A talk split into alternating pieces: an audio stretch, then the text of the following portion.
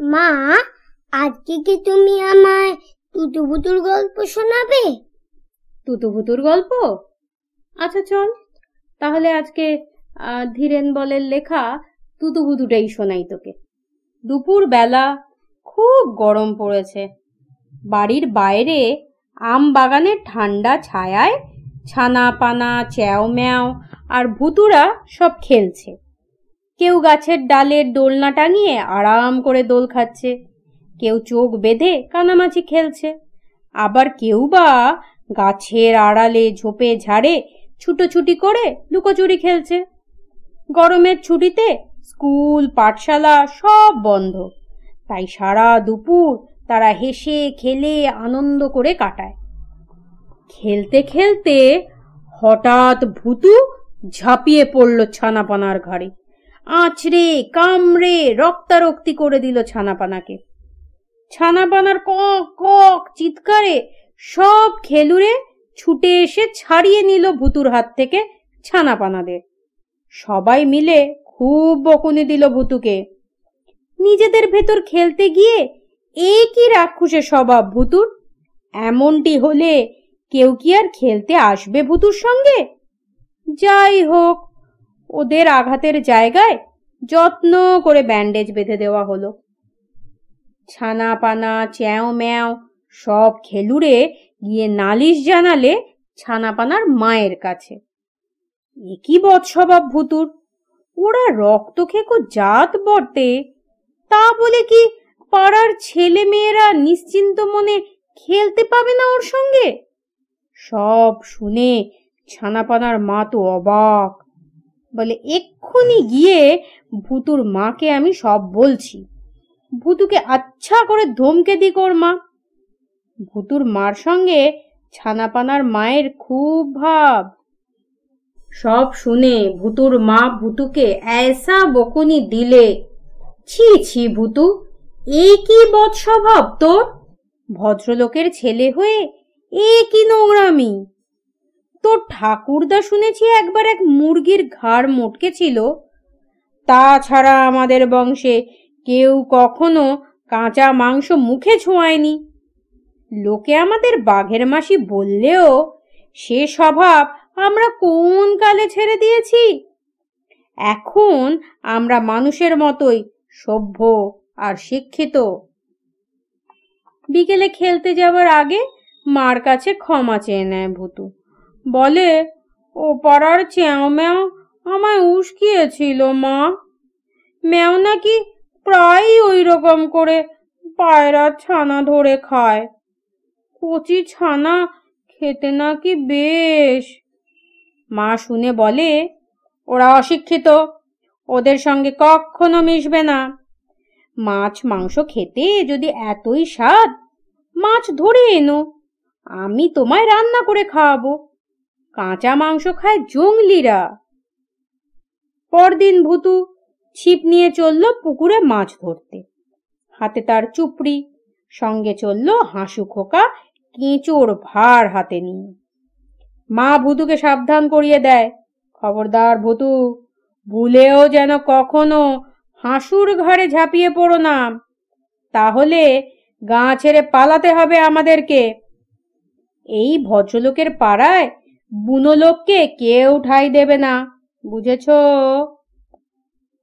জিভ কেটে ভুতু বলে, খেপেছ?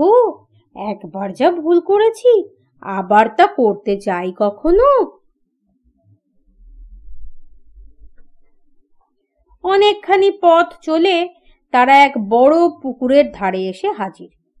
পুকুরের নাম সাগর দিঘি। ছোট, বড়, অনেক মাছ কিলবিল করছে। ছিপ ফেলতে না ফেলতেই গেথে যাবে প্রকাণ্ড রুই, কাতলা। একটু নিরিবিলি আর ছায়া দেখে যেই ভুতু বসতে যাবে, অমনি কে যেন খেকিয়ে উঠল, ভাগো এখান থেকে। ভুতু তাকিয়ে দেখে পুকুরের কিনারে দাঁড়িয়ে লাল পাগড়ি বগা পুলিশ পুকুর পাহারা দিচ্ছে। ভুতু সাহস ভরে বলে, মাছ ধরবো। অমনি চোখ রাঙিয়ে লাঠি বাগিয়ে ছুটে এলো বগা পুলিশ। বললে, জানো না, এটা সরকারি ঘাট, এ ঘাটে মাছ ধরা নিষেধ। তাই তো দাঁড়িয়ে পাহারা দিচ্ছি আমি। সকাল থেকে তিনটে ভোঁদরকে পাকড়াও করে চালান করে দিয়েছি। নির্ঘাত তাদের তিন বছর করে জেল। একটা গাংচিলকেও পেছু ধাওয়া করে সাড়ে পাঁচ মাইল ভাগিয়ে দিয়ে এসেছি। আবার তোমরা এলে? ভয়ে ভয়ে সেখান থেকে সরে পড়ে ভুতু। চলে যায় পুপ পাড়ে। একটা ছোট খেজুর গাছের ছায়ায় বসে ছিপটা যেই খুলতে যাবে, অমনি কে যেন বলে উঠল ভুতু চেয়ে দেখে শুকনো ডালে বসে একটা মাছরাঙা। মাছরাঙা বলে, তোমরা বুঝি এ গায়ে থাকো না? এ গায়ের লোক হলে নিশ্চয় জানতে যে এ ঘাটটা আমি নগদ দশটি টাকায় দু মাসের জন্য জমা করে নিয়েছি। এখানে মাছ ধরা। ভুতু আর হাসু খোকা এবার চলল উত্তর পারে সেখানে পৌঁছে আগেই ভালো করে চারিদিক দেখে নিল ভুতু। কি জানি কেউ কোথাও বসে পাহাড়ে দিচ্ছে কিনা। পাপস এমন জানলে কে বেরোতো ছিপ নিয়ে মাছ ধরতে? যত্ন করে বড়শিতে টোপ গেথে ছিপ ফেলে বসে আছে তো বসে আছেই। একটা জল পোকাতেও ঠোকরায় না?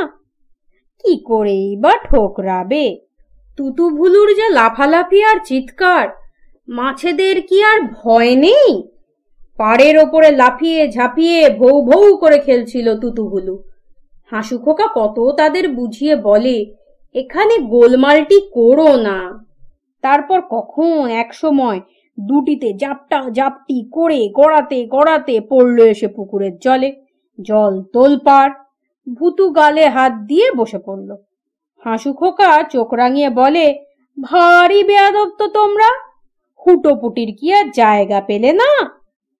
তুতু এগিয়ে এসে বলে, দেখ ভাই, এটা আমাদের খেলবার মাঠ। আমরা রোজ এখানে এসে খেলা করি। মাছ ধরবে, ফুর্তি করে ভোজ খাবে? আমরা কেন খেলা বন্ধ রাখতে যাব? আমাদের লাভ? ভুতু বলে, বেশ তো ভাই, মাছ পেলে তোমাদেরকেও ভাগ দেব। একা একাই খেতে চাই না আমরা। শুনে তুতু ভুলু খুশি হলো। দূরে গিয়ে খেলতে লাগল তারা। হাসু ভুতুর প্রাণেও জল এলো।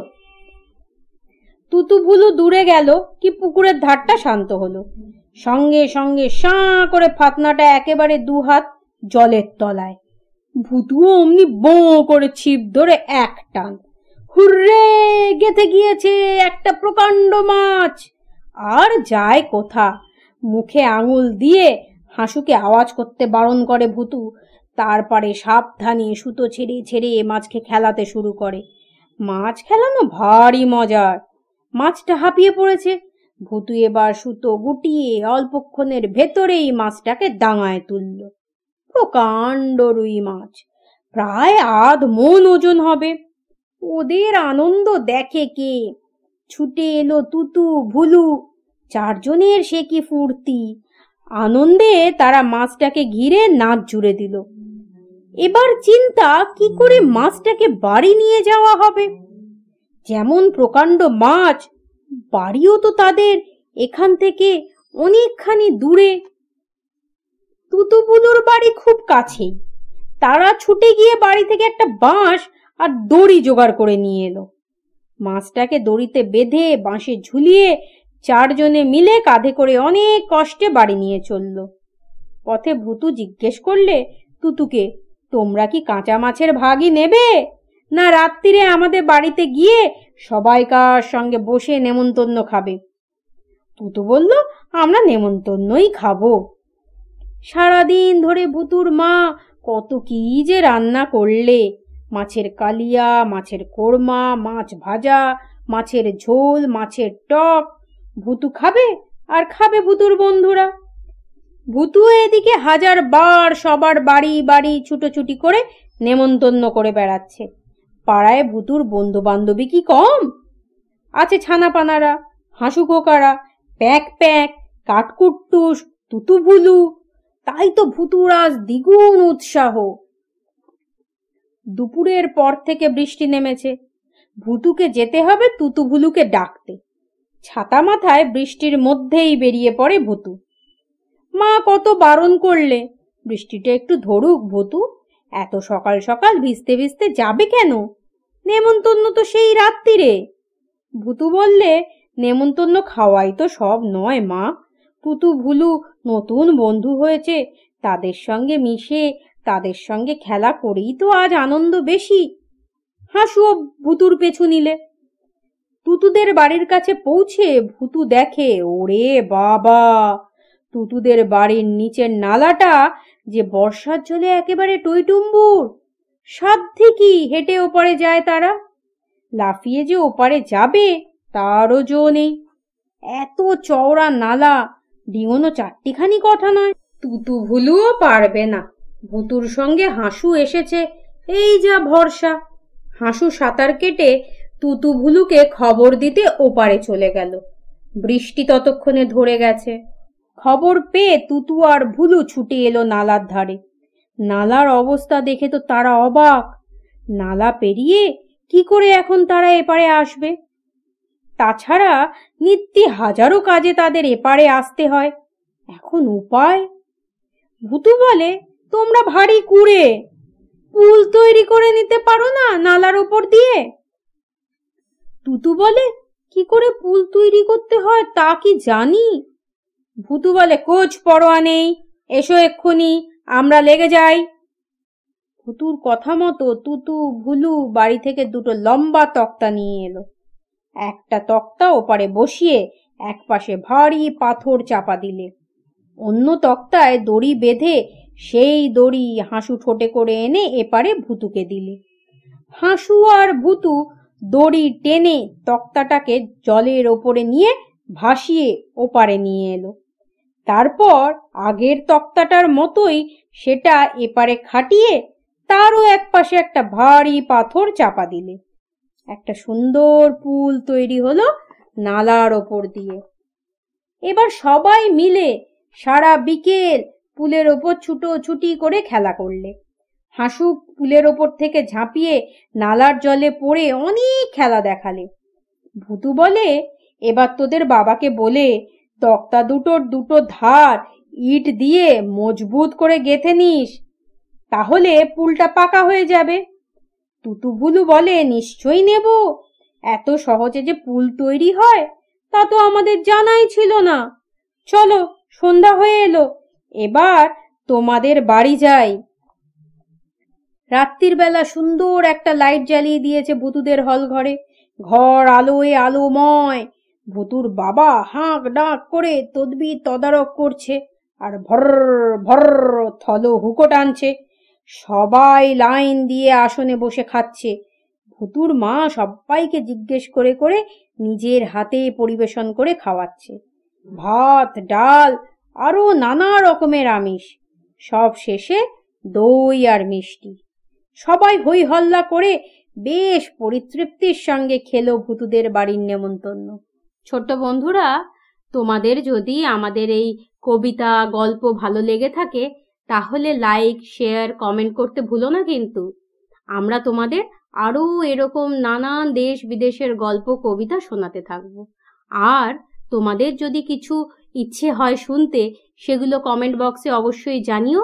আমরা চেষ্টা করব সেইগুলোও তোমাদের শোনাতে।